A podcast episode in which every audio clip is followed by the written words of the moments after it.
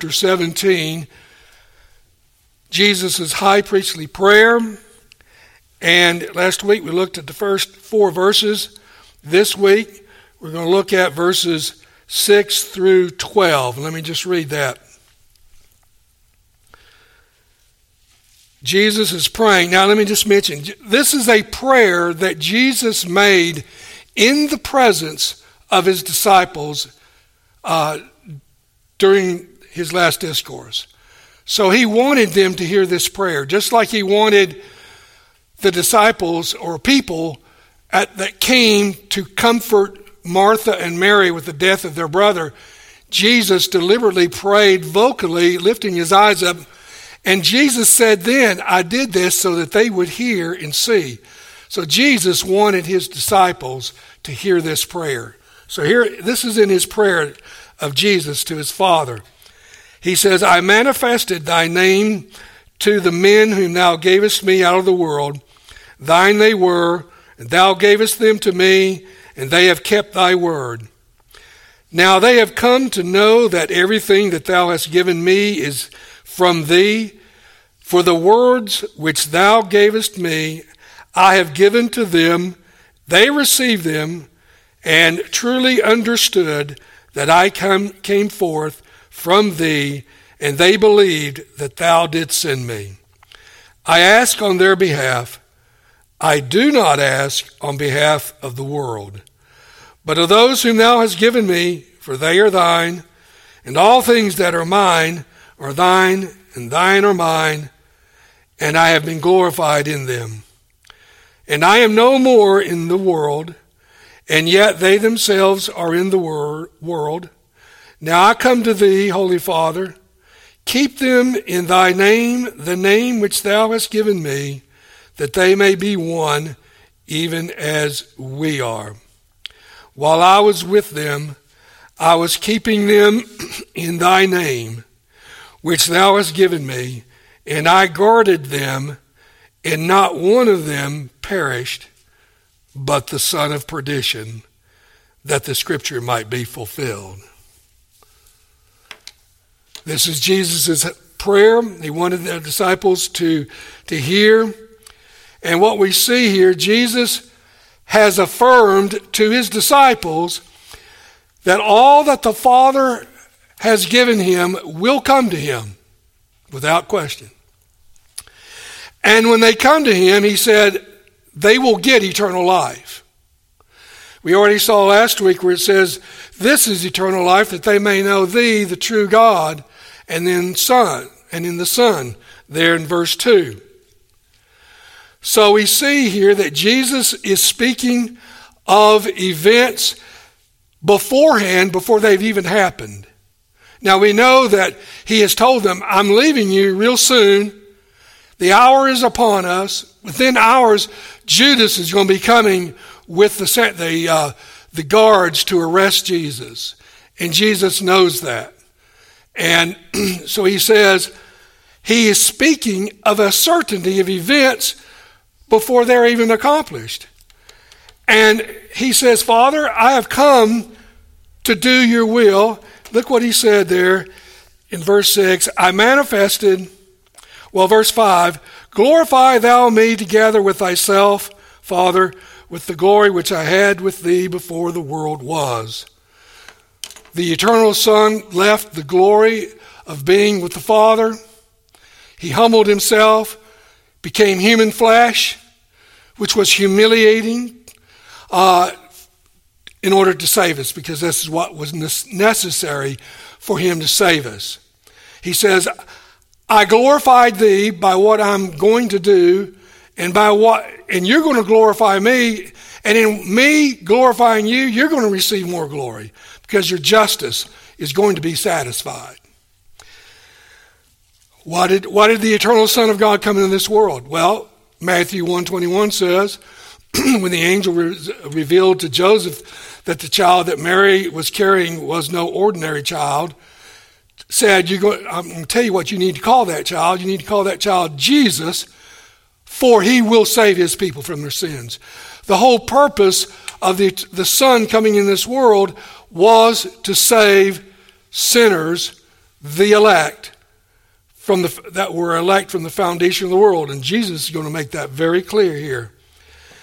So Jesus is praying to the Father that he'll be glorified. Now in verse six, he says, Jesus revealed to the Father, he says, he says to his disciples, I have prayed, or he's, he's praying, Jesus is praying to the Father, says, I manifested thy name to them whom thou gavest me out of the world.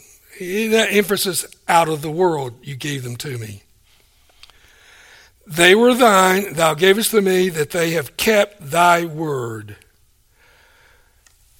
Now we know from the scriptures, Jesus is going to glorify the Father through his atoning death, his propitiatory sacrifice.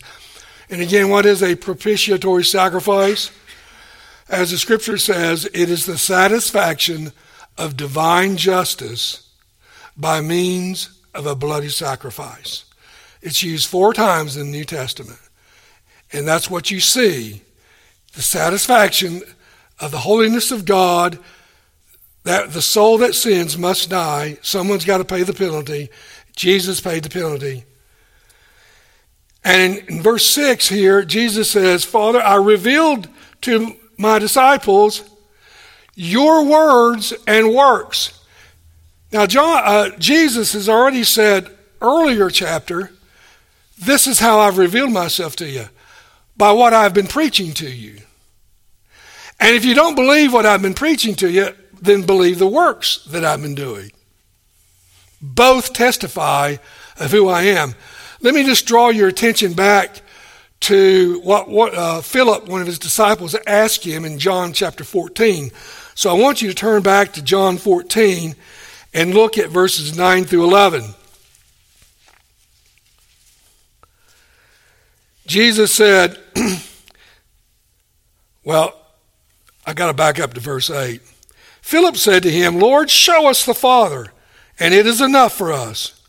Jesus said to him, have I been so long with you, and yet you have not come to know me, Philip? He who has seen me has seen the Father. How do you say, show us the Father? Do you not believe that I'm in the Father, and the Father is in me? Notice here, the words that I say to you, I do not speak on my own initiative, but the Father abiding in me does his works. Believe me that I am in the Father and the Father in me. Otherwise, believe on account of the works themselves. Two ways you ought to believe Jesus. You ought to believe me. Philip, you've heard my preaching. Are you going to believe my words? Now, if you're having trouble believing my words, you've witnessed my miracles. You've seen everything new that I've done, then believe the works. By believing what I said, I'm proving to you I'm, I have come from the Father, and by these miraculous works, by signs and wonders, I'm proving to you I'm from the Father. So why, do you, why are you asking, show us the Father? I just showed you the Father in my preaching and in my great works. So we see here, verse six, of John seventeen is also a great passage on God's election and calling. Because notice what Jesus says. If you turn back to John seventeen, verse six, notice what Jesus says here. Thy, thy name, I manifested thy name to the men whom thou gavest me out of the world. You gave me some men, Father. And when you gave them to me, to me, I manifested thy name to them. Thine they were. Well, when were they his? Well, from the foundation of the world, obviously. And thou hast given them me, and they have kept thy word. Now, our election, as the Apostle Paul makes very clearly, if you read Ephesians chapter one, that our election was from the foundation of the world. And that's where it began. And we must realize that God doesn't choose to reveal himself to all men in a special way and in a saving way. Now, we see that Jesus has already taught this, but I want us to go back to John eight to show it, and John ten to say what Jesus is dealing with these Jews who said they believed in him, but they really didn't. Jesus says, well, I'll tell you what, you don't believe me because you're the sons of the devil. That really did not go over well with them. And he explained to them why they didn't believe in him. So I want you to turn to John eight. Take a look at verse forty-seven.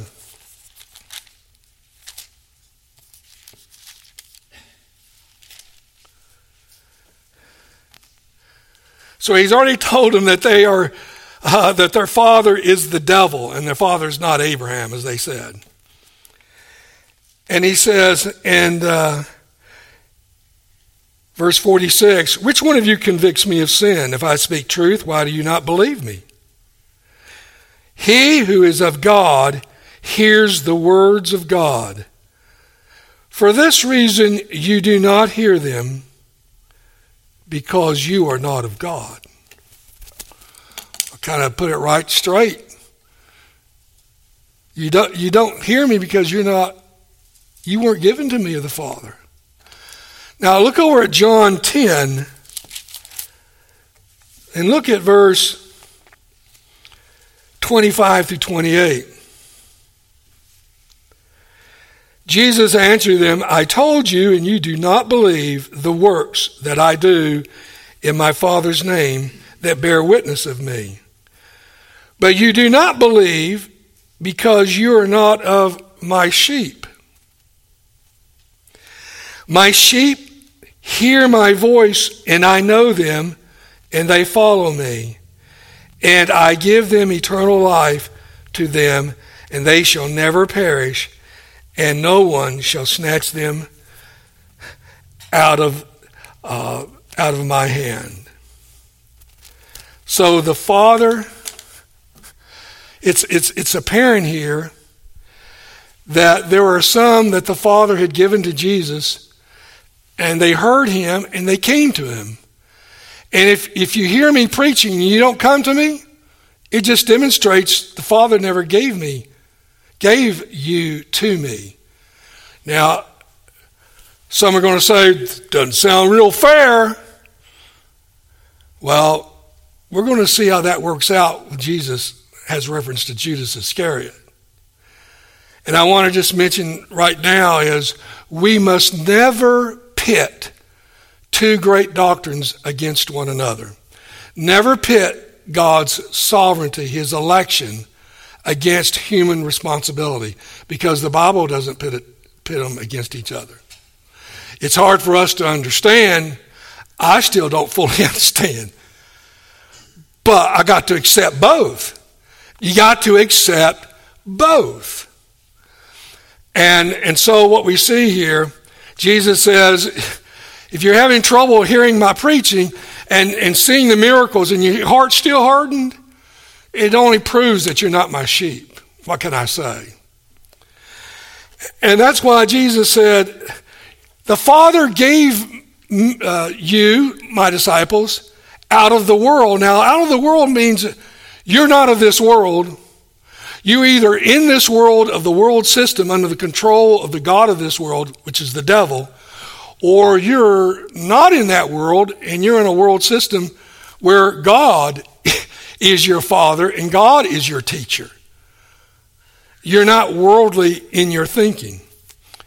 And what he said here, I've the Father has given you to me, and you're not of this world. I want you to just turn back to John fifteen for a moment and look at verses eighteen and nineteen.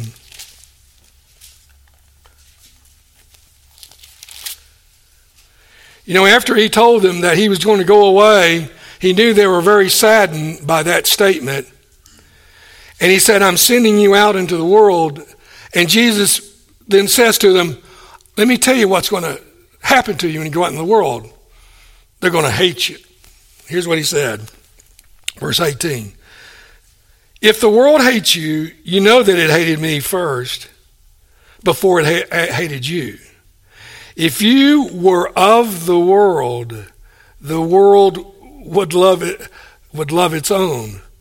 But because you are not of the world, but I chose you out of the world, therefore the world hates you. You know, Jesus said there's going to be two two groups of uh, people, and you've got those that think like the world, have the passions of the world. First John two says, if you love the world, the love of the Father is not in you. The, the love of the, uh, the pride of life, uh, the lust of the eyes. He says, all that's of the world is not of the Father. But you're not of the world. You're not, you're not those. You're my sheep. You are those whom the Father gave to me. Out of the world. You're different. And because you're different, they're going to hate you.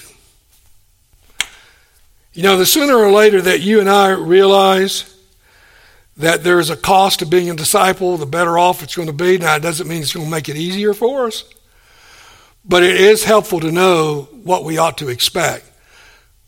Don't expect people to just say, oh, you're just a wonderful Christian. I just love you with all my heart. You've probably already experienced that, haven't you? Why do these people have this animosity towards me? I, I haven't done anything against them. Well, you're one of the believers in Jesus.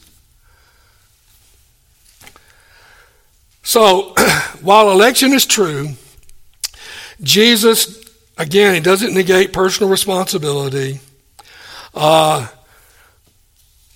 now, on keeping his word, he says, Father, they have I've manifested myself to them, and they have kept my word. They be, they came to the point, though they still didn't fully understand. Now remember, everything that Jesus is saying about disciples is something that this is before Peter is going to deny him. This is before they're all going to scatter once they see the arresting party.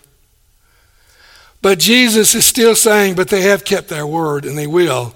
They just had a moment of failing is what they did. Peter had a moment of failing. The disciples, when they saw this and got scared, they had a moment of failing. And, but they did come to understand as they did acknowledge that they had come to understand. If you look at um, John eight fifty-one, we see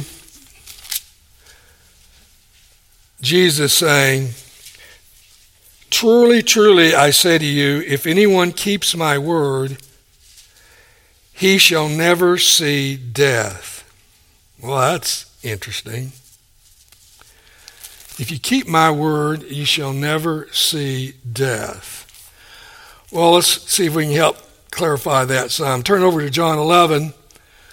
To what he said to to Martha when he came to Bethany and waited deliberately until Lazarus had died. And Martha meets him, is upset that Jesus wasn't there. He says, You've healed you healed all these, and he was your friend, he wouldn't have died. And we know Jesus deliberately delayed so he could do the greatest miracle of all. And so he's Jesus is talking to Martha. And verse twenty-three, Jesus said to her, your brother shall rise again. And Martha said to him, I know that he will rise again in the resurrection on the last day. I won't say any more on this. Martha knows something that someone today is, is refuting. Martha knew there was a coming day, a physical raising of the dead on the last day. And Jesus is, is saying, well, Martha, I am the resurrection and the life. He who believes in me shall live even if he dies. Right there, Jesus is affirming there is a physical death. And I am the resurrection of those who have physically died. Meaning, I'm going to raise them up. Now, Martha, you already understand it's going to be a last day. I'm going to raise them up. So there's the promise of the physical resurrection. But then he says, and everyone who lives and believes in me shall never die. Do you believe this? Well, never die how? Well, we're not going to have a spiritual death. When we believe in Jesus, though though we physically die, we have eternal life right the moment we believe. And, and, and so we are not going to see that spiritual death. And we have that eternal life, like Jesus said. And by the way, just turn with me over to Revelation chapter twenty, talking about you will you will never die. What, what he could mean by that. Look at Revelation twenty.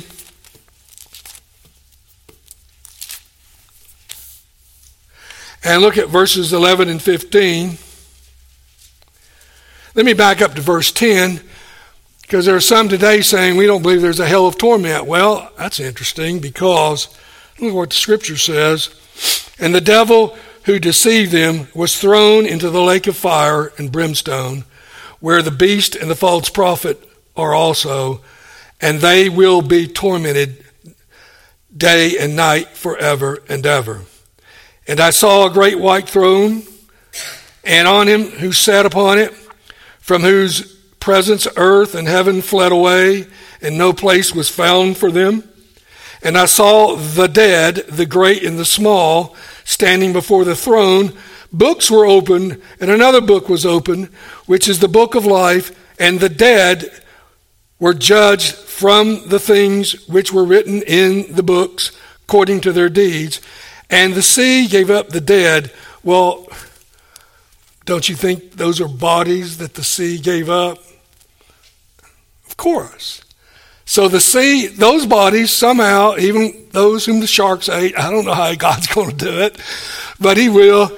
That the sea will give up their dead, and and death and Hades will give up the dead which were in them, and they were judged, everyone according to their deeds, and death and Hades were thrown into the lake of fire. This is the second death, the lake of fire. And everyone whose name was not written in the book of life, he was thrown into the lake of fire. So here's the thing. We will never, Jesus says, if you believe in me, you will never see death. In other words, oh yeah, you're going to physically die, but you will not see death in another way. You're not going to be thrown into the lake of fire. And you will have eternal life. So in that sense, you will never die. So now, back to John seventeen. And looking at verses seven and eight, now they have come to know that everything thou hast given me is from thee, for thy words which thou gavest me I have given to them. They received them, truly understood I came forth, and they believed that thou didst send me. Now I ask on their behalf. I do not ask on behalf of the world. Let me just stop right there. I'm asking on the disciples' behalf. I'm not asking, Father, for those who are in the world. Whoa. You mean to tell me there are some and Jesus is not praying? Well, that's what he's saying. I'm not asking for those uh, of the world, but of those whom thou gavest me. All things that are mine are thine, and thine are mine, and I have been glorified in them. The disciples came to believe Jesus. We, we saw that. If you just turn over just one chapter to pre, uh, John sixteen, if you look at verses twenty-seven and thirty, we see uh, them saying, for the Father himself loves you because you loved me, and you have believed that I came from the Father. In verse thirty, now we then we have the disciples speaking. We have come to know you know all things and have no need for anyone to question you. By this we believe that you came from God. So Jesus has acknowledged that the disciples have believed him. Even though in a short while they're going to have a, a uh, moral failure, but they still believed him. But Jesus, as he said, I'm not praying for all those in the uh, in the world. And th- this is interesting. I want you to turn over to Luke twenty-two, which is the parallel, Luke's parallel with John's gospel account. But if you look at Luke twenty-two, and we're going to look at what Jesus said to Peter. Remember, Jesus said, one of you going to betray me. And everybody want, began to wonder, is it me? Is it me? Peter said, it's not going to be me. It's not going to be me.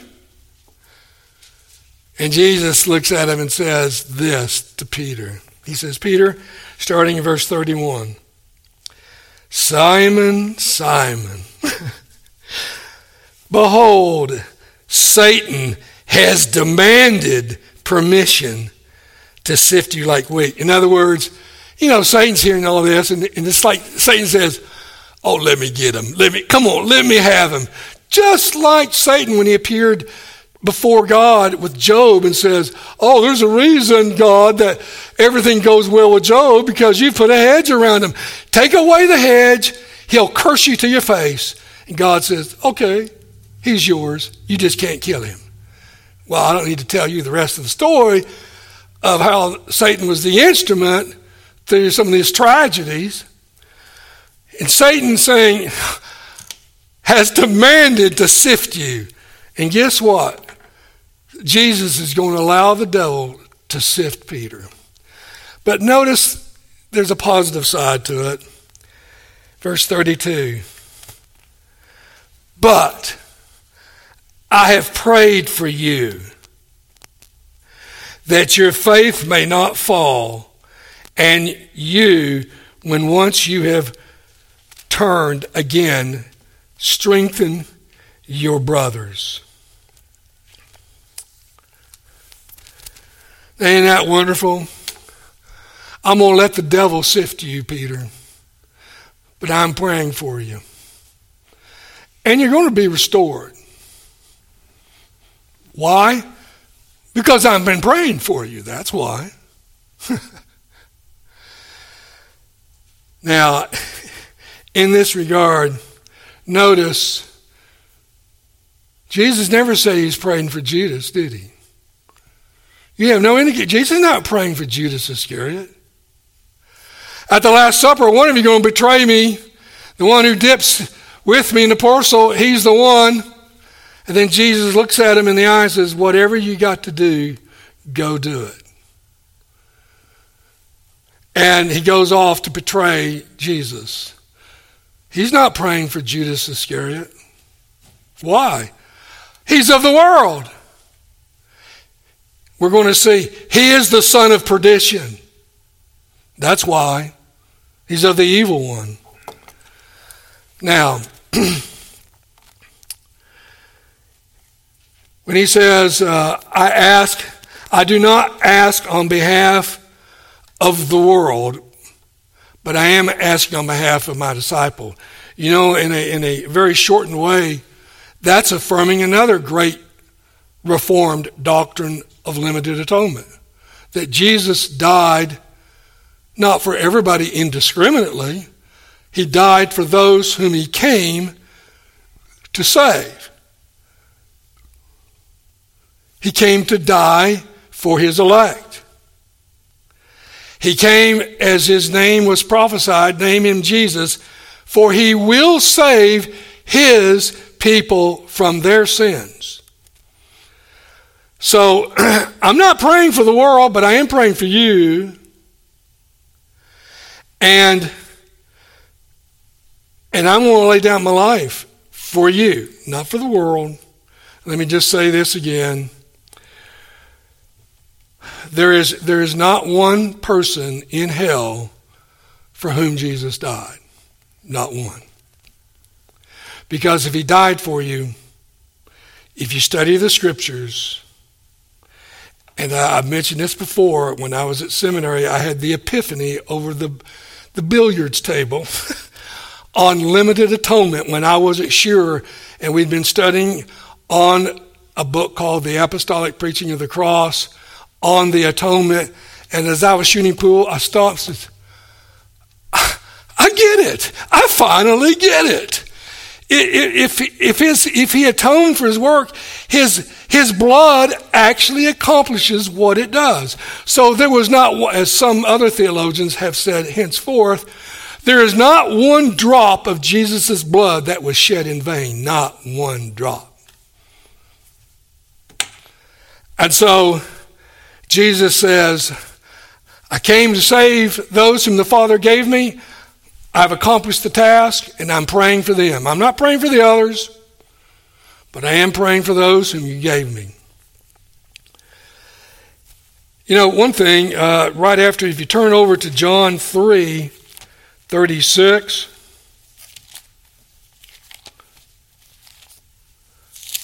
you know, the following up that great passage with Jesus, with Nicodemus, and the most famous verse in the Bible, John three sixteen, whoever...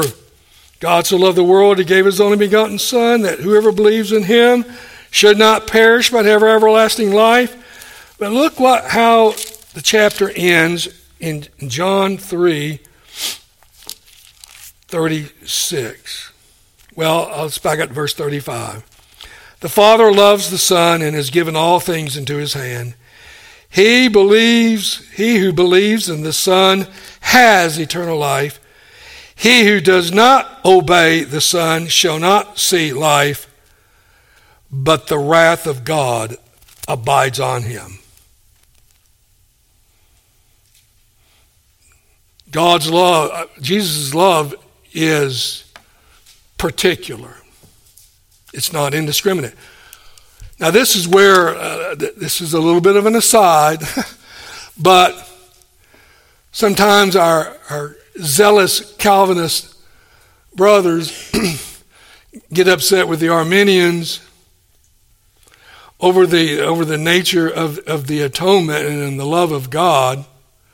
And who does Jesus love? Well, he loves he loves the world there in John three sixteen. He loves humanity. He loves men of all nations, tribes, tongues. Yes. But to say he loves you to all men and that there's someone in hell that Jesus loved, no. Because if he loved him, he would have saved him from their sin. He would have brought, guess who would? The Holy Spirit would have drawn that person to Jesus and he would have believed.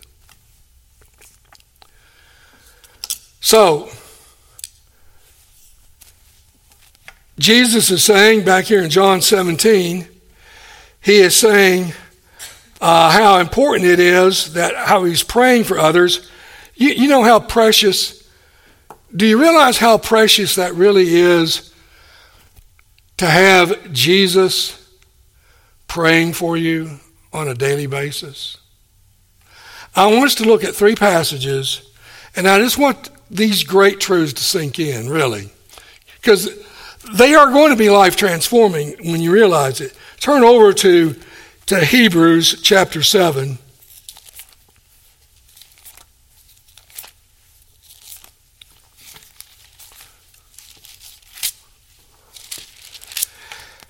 Hebrews chapter seven and verses twenty-two through twenty-five.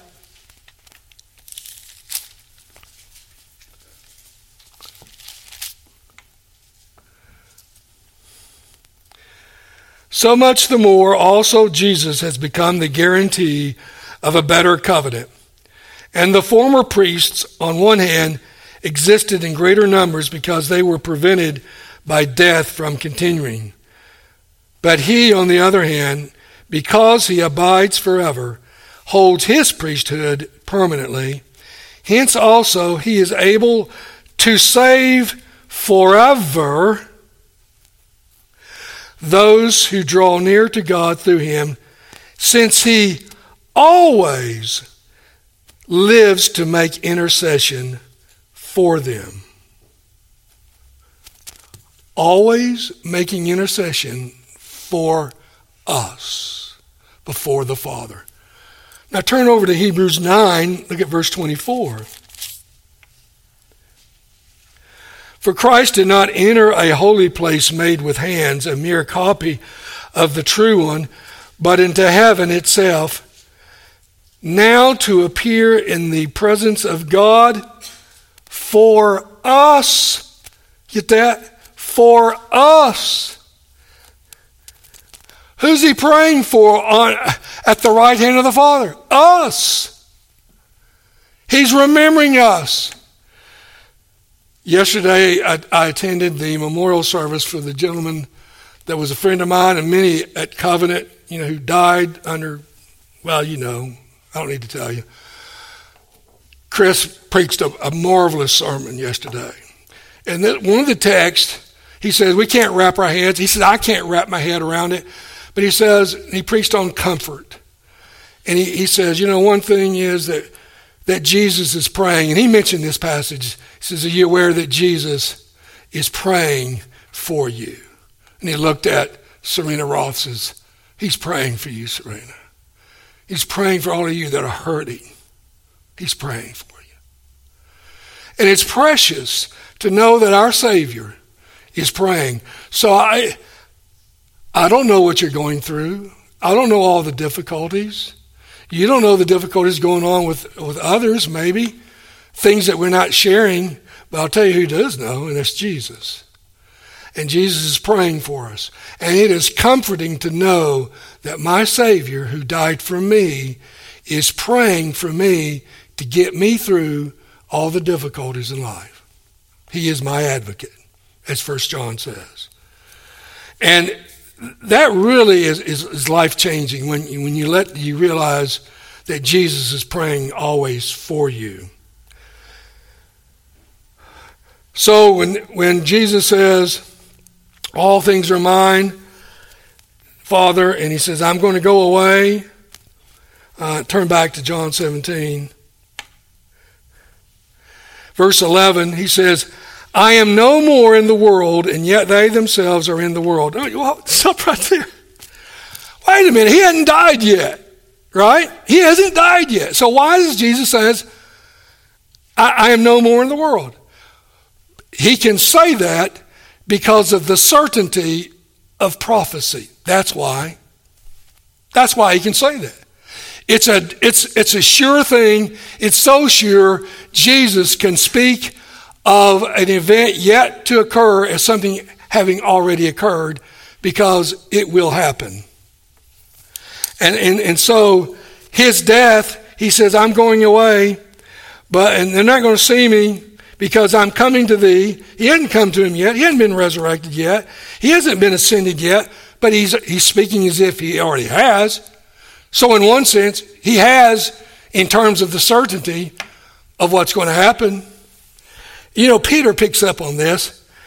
It could be that, that Peter remembered that statement, because remember, Jesus is praying this before his disciples.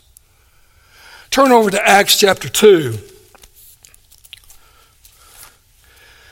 And in that great sermon that he preached on the day of Pentecost, here's what he says in verse twenty-two and through twenty-four. Men of Israel, listen to these words, Jesus the Nazarene, a man attested to you by God with miracles and wonders and signs which God performed through him in your midst, just as you yourselves know.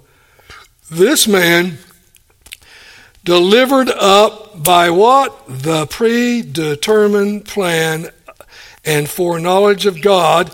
There's election. But then guess what? Here's human accountability coming right off the heels. You nailed You nailed to a cross. And by the hands of godless men.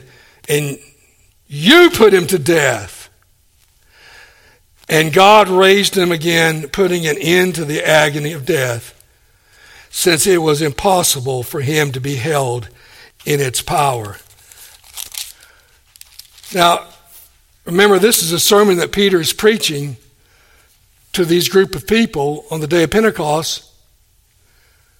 And he's going to preach about Jesus being raised from the dead, that David was a prophet, prophesied that one of his descendants would sit on his throne, which, by the way, Peter says is Jesus. And Peter quotes Psalm one hundred ten, saying that he will sit at the right hand and until he has put all his enemies under his feet. And we, we saw that Psalm one hundred ten is that great passage where it says that the, the Son of God will stretch out his scepter, and thy people will volunteer freely in the day of thy power. Guess what happened?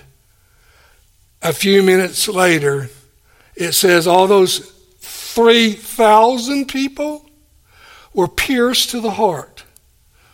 By what? By the preaching that the Holy Spirit used to prick their heart. So when Peter says, oh, he was delivered up, it was a sure thing, it was going to happen. He didn't say around about, he said, but some of you were yelling for Barabbas.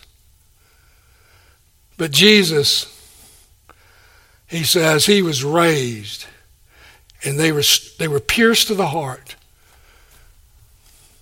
three thousand, it says, were added to the church that day. They were the elect of God, right? And there was going to be a time they were going to hear the preaching, which they heard. And there was going to be a time which, through that preaching, through Peter, the Holy Spirit would bring conviction. Remember, what did Jesus say when the Holy Spirit came in John sixteen? When he comes, he will convict you of sin and of righteousness and of judgment. That's exactly what happened at Pentecost. Now, so this marvelous thing happened. But then look at verse twelve, John seventeen, as we, we bring this to a conclusion. While I was with them, I was keeping them in thy name, which thou hast given me, and I guarded them, and not one of them perished. Let's just stop right there. Not only is it precious to know that Jesus is praying for us daily, notice what he said. I guarded them. I guarded them. Now, this event has not yet happened. Uh, the Great Commission wasn't given till Jesus rose from the dead. But when you remember in Matthew twenty-eight, the Great Commission of going to all the world and disciple the nations, verse eighteen must always be put with the Great Commission, because verse eighteen says, Jesus says, all authority has been given to me in heaven and earth. Therefore, go and make disciples. Jesus is all the power. Now, isn't it magnificent that Jesus is praying for us? But isn't it magnificent that Jesus is saying, I guarded you. I guarded you so that no one, none of you perished. That's how much I love you. Nothing will ever happen to you outside of my will. You will not perish in your sins. Not you. And I've guarded you. Remember, Satan has demanded to sift you, Peter, and I'm all at him. But I've prayed for you, Peter. I've prayed for you, and you will be restored. And I've guarded them. But there is one that I did not guard, and that is Judas Iscariot. Notice what Jesus calls Judas. The son of perdition. That's what he called Judas. I want us to just very quickly look at the three passages that demonstrate Jesus knew all along. Turn back. First of all, turn back to John. Oh, let's see. John six seventy-one. John six seventy-one. Remember when Jesus was preaching that you had to eat his flesh and drink his blood? That offended a whole bunch of his disciples, not the twelve, but some of his followers, and they never followed him anymore. And Jesus said, well, you going to leave me too? Well, who are we going to go to?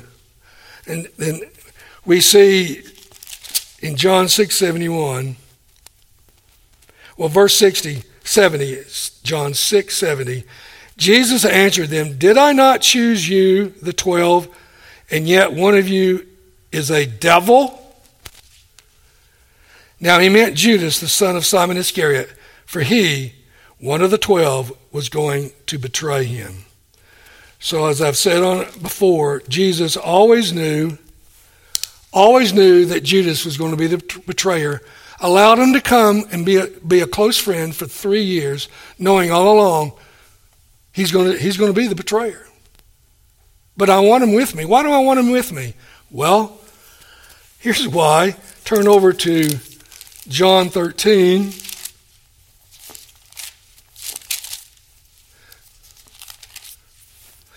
Verse two,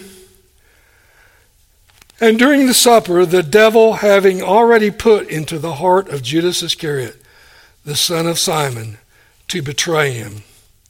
So when Judas showed up at the Last Supper, we're told during the week of the Passover, he had already cut the deal for thirty pieces of silver and was paid to betray Jesus, because they said, "We want to know where he is." Judas says, "I'll show you where he is.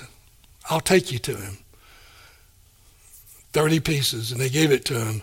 And then the devil filled his heart. But then look at John thirteen eighteen. Well, we got back up to verse seventeen. "If you know these things, you are blessed if you do them. I do not speak of all of you. I know the ones I, I have chosen, but it is that the scripture may be fulfilled. He who eats my bread has lifted up his heel against me," quoting verbatim Psalm forty-one nine. You know, the reason Jesus had Judas come along with him was so that prophecy would be fulfilled, that a friend would be would betray him. And according to Zechariah's prophecy, not for twenty-nine pieces of silver, not for thirty-one pieces, exactly thirty pieces of silver, which is what the betrayal bribe or, or payoff was. Now, Jesus said in John fifteen, some of you are clean. Turn to John fifteen. He says in, in verse two, "Every branch in me that does not bear fruit, he takes away, and every branch that bears fruit, he prunes it that it may uh, bring more." And then verse six, "If anyone does not abide in me, he is thrown away as a branch and dries up, and they gather them and cast them into the fire, and they are burned. If you abide in me and my words abide in you, ask whatever you wish, it will be done for you. By this is my Father glorified, that you bear much fruit and prove to be my disciples." Well, who didn't bear the fruit out of the twelve? Judas. And we're told in, in fact, if you look at John thirteen, verse ten, notice what Jesus says. "He who has bathed needs only to wash his feet, but is completely clean. And you are clean, but not all of you, but not all of you." Not, not Judas. Not Judas. And Judas will go and betray him to fulfill prophecy. Why did he betray him? Because he was the son of perdition, Jesus said. That's why. He was a devil from the beginning. And again, let's don't pit divine sovereignty against human responsibility and think, poor old Judas, God picked on him and prophesied that he, in fact, Peter says in Acts chapter one, it was prophesied that Judas would be that one. And we might say, oh, you poor Judas. God just picked me, and I wouldn't have betrayed him if God hadn't chosen me to be the betrayer. It, it, was that the thinking? No. I, I want you to see what Judas's own comments were. Turn to Matthew twenty-seven. And just look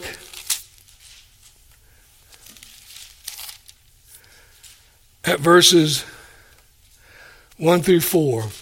Now when morning had come, and the chief priests and the elders of the people took counsel against Jesus to put him to death, and they bound him and led him away, delivered him up to Pilate the governor. Then when Judas, who had betrayed him, saw that he had con- been condemned, he felt remorse, returned the thirty pieces of silver to the chief priests and elders, saying, now this is Judas' own words, I have sinned by betraying innocent blood. I shouldn't have done it. I shouldn't have done it. I sinned. Now, of course, I don't think Jesus knew, Judas knew that the prophecies of the Old Testament were referenced to him. That, that the one who would, a friend would lift up his heel. Jesus knew that because Jesus is God. But Judas understood he sinned in betraying Jesus, should not. We could say because Jesus was not praying for him like he Jesus was praying for Peter who denied him, Judas went out and hanged himself. And as Peter says in Acts one, he went to his own place, meaning he went to hell. So whose fault was it? Judas's. Judas's. In fact, let me just read, and we will close with this verse, Mark fourteen twenty-one.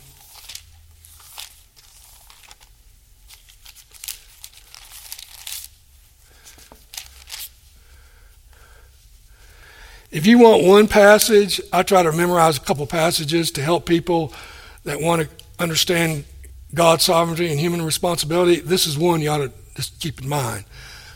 Mark fourteen twenty-one. For the Son of Man is to go just as it is written of him.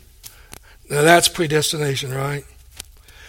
But woe to that man by whom the Son of Man is betrayed. It would have been good for that man if he had never been born. Whoa. It's pretty hard, but it's the truth. So as we conclude, I want you all to be thankful that you realize that you were chosen out of the world. You're not of the world. And the Father gave all of you, because I know y- y'all love Jesus here, because I've come to know you. You love him because the Father drew you to Jesus at some point. I don't know all y'all's testimony, but he drew you to Jesus. And the Father gave you to Jesus. And you heard Jesus preaching to your heart. And you believed. Your friends didn't. Like I've told you in the past, I don't know why John, who was an agnostic, God saved, and my high school buddies, they still didn't believe. And I, I never could understand. They're more, they're smarter than I did because two of them scored perfect on the S A T. Well, John sure didn't. I'll tell you that. And why didn't they hear? And I realized because I don't understand. God had mercy on me. He had mercy on me. Because he had given, the Father had given me to Jesus. And I've said before, it's marvelous. I know I've told you this in the past. An agnostic in high school, I won a lot of tennis tournaments, won a scholarship to have to play a full scholarship at East Tennessee State. I gave it up just to go west to Utah. It made zero sense. Zero sense. But it was two thousand miles away that God came to me and says, John, I'm going to bring you Jesus through these people. And I heard and believed. You know, here's the wonderful thing. The Father gives certain people to Jesus. And if he has to take you to the, the, the remotest corners of the earth, that's is what he will do, if that's is what it's going to take to save you from your sins. Because he will bring his elect to saving faith. And he is praying for you right now. And rejoice in that. And he is guarding you. And he will never let you go. Isn't that wonderful? Let's pray. Lord, thank you. Thank you for your goodness. Thank you for your mercy. Thank you for these precious doctrines that are life-transforming. Drive them home to us for the sake of Jesus. Amen. Let's close with hymn number four hundred, Come Thou Fount.